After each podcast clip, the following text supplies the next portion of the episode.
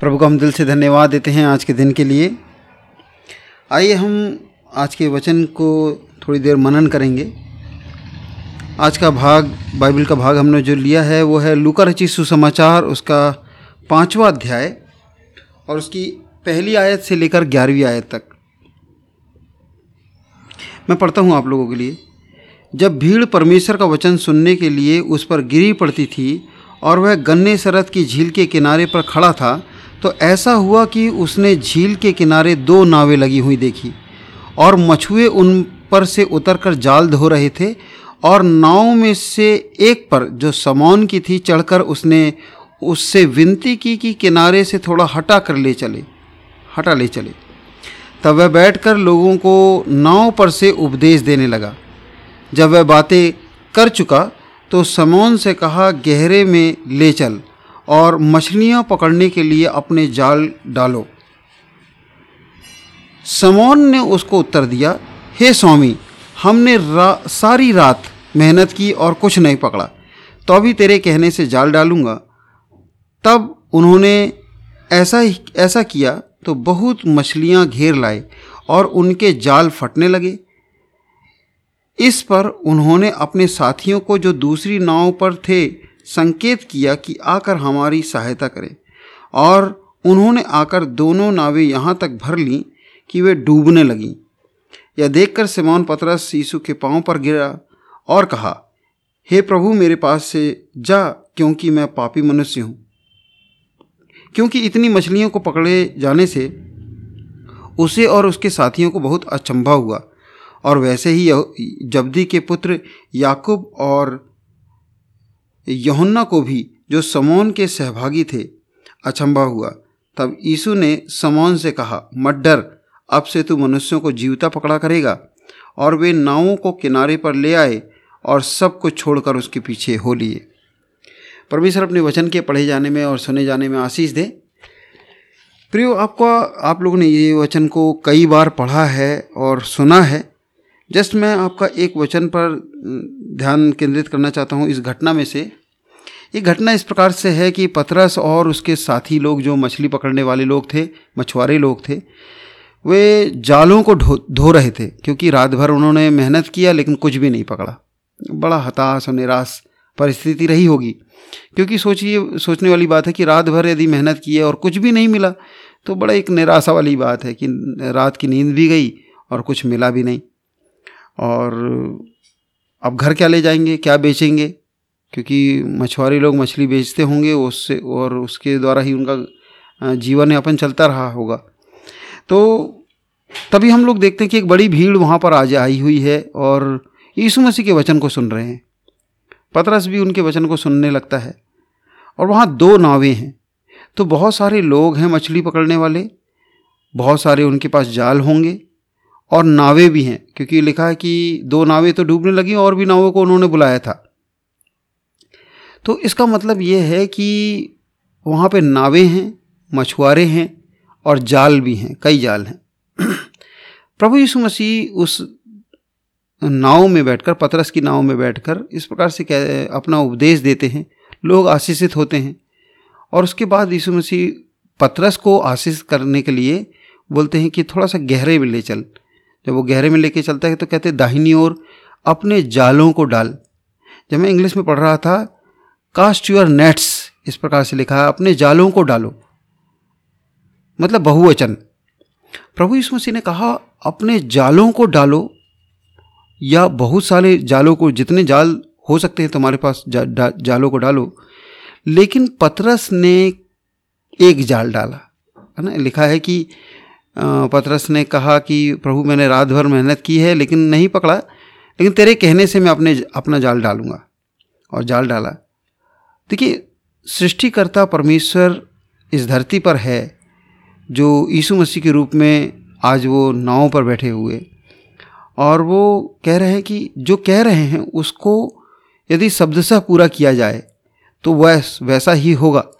लेकिन होता क्या है, वो एक जाल को डालता है और लिखा है कि ढेर सारी मछलियाँ आ जाती हैं और इतनी मछली आ जाती हैं कि और लोगों को और साथियों को वो इशारा करके बुलाते हैं। कि आओ हमसे ये जाल खींच नहीं रहा, या हमसे उठ नहीं रहा है। तुम लोग भी इसको सहायता करो। वो दो दो नावों को लेकर आते हैं और दोनों नावों में मछलियों को भरने लगते हैं। भरते जाते भरते जाते तो ऐसा लिखा है कि वो डूबने जैसी लगने लगी। मतलब दोनों नावें इतनी ज़्यादा भर गई थी। सोचिए प्रियो, यदि एक जाल डालकर जाल फटने लगा, नावें डूबने लगी। यदि उसी समय में और जाल डाले होते तो क्या होता? है है ना, वो सारे के सारे जाल भर गए होते। मैं जस्ट आप लोगों का ध्यान वहाँ केंद्रित करना चाहता हूँ कि हमारे प्रभु के शब्दों में जो सामर्थ है, मछलियाँ भी इंतज़ार कर रही थी कि हमारे सृष्टिकर्ता ने आदेश दिया है, चलो जल्दी से हम, हमको कहाँ जाना है पथरस के जाल में जाना है। जल्दी जल्दी जल्दी जल्दी सब लोग भरने लगी होंगी। तो प्रभु यीशु मसीह के आदेश में वो सामर्थ है कि जहाँ कुछ भी नहीं है, वहाँ से वो सब कुछ बना सकता है। जहाँ से कोई, ऐसा लगता है नाउमीदी है, यहाँ पर कुछ हो ही नहीं सकता, वहाँ से सब कुछ हो सकता है। प्रभु यीशु मसीह ने बहुत सारे काम इस प्रकार से किए, जहाँ पर लगता था कि अब तो शायद हो ही नहीं सकता, अब अब कोई उम्मीद रही नहीं गई, लेकिन प्रभु यीशु मसीह ने वहाँ पर लोगों के जीवन को आश्चर्य से भर दिया। वो कुछ नहीं से कुछ बनाने वाला परमेश्वर है सब कुछ बनाने वाला परमेश्वर है। फिलिपियों की पत्री यदि हम निकालें, फिलिपियों की पत्री उसके चौथे अध्याय और उसकी उन्नीसवीं आयत तो वहाँ पर इस प्रकार से हम लोग पाते हैं। फिलिपियों की पत्री, उसका चार का उन्नीस, मेरा परमेश्वर भी अपने उस धन के अनुसार, जो महिमा सहित मसीह यीशु में है तुम्हारी हर घटी को पूरी करेगा। वो कहता है कि मैं पॉलुस जो है वो परमेश्वर का दास जो है वो कहता है कि मेरा परमेश्वर भी अपने उस धन के अनुसार जो महिमा सहित मसीह यीशु में है परमेश्वर प्रभु यीशु मसीह में अपार धन संपत्ता है। ज्ञान बुद्धि शक्ति सामर्थ धन धर, धरती और समुद्र का सारा चीज़ें वो प्रभु यहुआ का ही है मेरे परमेश्वर प्रभु यीशु मसीह का ही है। तो वो कहता है कि मेरा परमेश्वर, सबसे पहले तो हमें समझना है, हमारा परमेश्वर के साथ एक घनिष्ठ संबंध। वो कहता है मेरा परमेश्वर अपने उस धन के अनुसार, जो महिमा सहित मसीह यीशु में है, तुम्हारी हर घटी को पूरी करेगा। देखिए, परमेश्वर हमारे जीवन में आशीष देना चाहता है, परमेश्वर हमारे जीवन में बड़ी बरकत देना चाहता है, लेकिन परमेश्वर चाहता है कि हम भी कुछ काम करें। है ना? चाहे तो चाहता था तो प्रभु यीशु मसीह इस एक बार कहता कि, हे सारी मछलियों, पतरस के नाव में आ जाओ। बस इतना कहना था तो मेरे ख्याल से पलक झपकते ही उसकी नाव जो थी वो डूब जाती मछलियों से, है ना? वो वो उसके कहने भर से सब कुछ हो सकता था, लेकिन उसने कहा, पतरस से तू जाल डाल। तेरे पास कितना बड़ा जाल है? आज हम लोग भी सोचने पाए। हम क्या करते हैं? हमारा कितना बड़ा जाल है? क्या हम प्रभु के वचन के अनुसार उस प्रकार से कदम बढ़ा रहे हैं? देखिए, भजन संहिता एक और उसके तीसरी आयत यदि हम पढ़ें तो बहुत ही सुंदर आयत उसमें पाए पाते हैं और बहुत सुंदर बात उसमें लिखी हुई है कि धन्य है वो व्यक्ति। कौन है धन्य व्यक्ति? वो व्यक्ति ऐसा है जो जो परमेश्वर का भय मानने वाला, वचन को मानने वाला, उसमें लिखा है कि धन्य होगा वो व्यक्ति वो व्यक्ति एक ऐसे पेड़ के समान है जो नदियों के किनारे लगाया गया है और उसके पत्ते कभी नहीं मुरझाते और अपनी ऋतु में फलता है वो।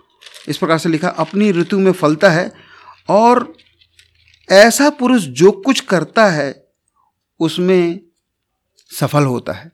या ऐसी स्त्री जो कुछ करती है, उसमें वो सफल होती है। प्रिय, परमेश्वर चाहते हैं कि हम कुछ करें जिसमें परमेश्वर हमको सफलता दे। पतरस ने जाल डाला और प्रभु ने उसको उस जाल को भर दिया। हम भी यदि कुछ काम करते हैं और प्रभु के नाम से करते हैं, है ना? विश्वास में होकर, प्रभु में होकर हम कुछ काम को करते हैं तो परमेश्वर उसमें बरकत देना चाहता है। मैं ऐसा विश्वास करता हूँ, यदि उनके पास जितने भी जाल थे, यदि वो सभी जाल डाल दिए गए होते तो एक ऐसी एक ऐसी बड़ी बड़ी तादाद में मतलब मछलियाँ आती कि शायद वहाँ वहाँ देखते, लोग देखते ही रह जाते, है ना? आज परमेश्वर हमसे कहता है कि तुम्हारे पास कितना बड़ा जाल है प्रभु के नाम से तुम भी जाल डालो, तुम भी काम करो, विश्वास करो, आगे बढ़ो और उससे मांगो, उससे, उसके पास हमारे लिए बड़ी योजनाएँ हैं। योजनाएँ लाभ की हैं, हानि की नहीं हैं। हमारा परमेश्वर अपने उस धन से हमारी सारी घटी को पूरी कर देगा। प्रभु, आप लोग सभी को इन वचनों के द्वारा आशीष दे। God bless you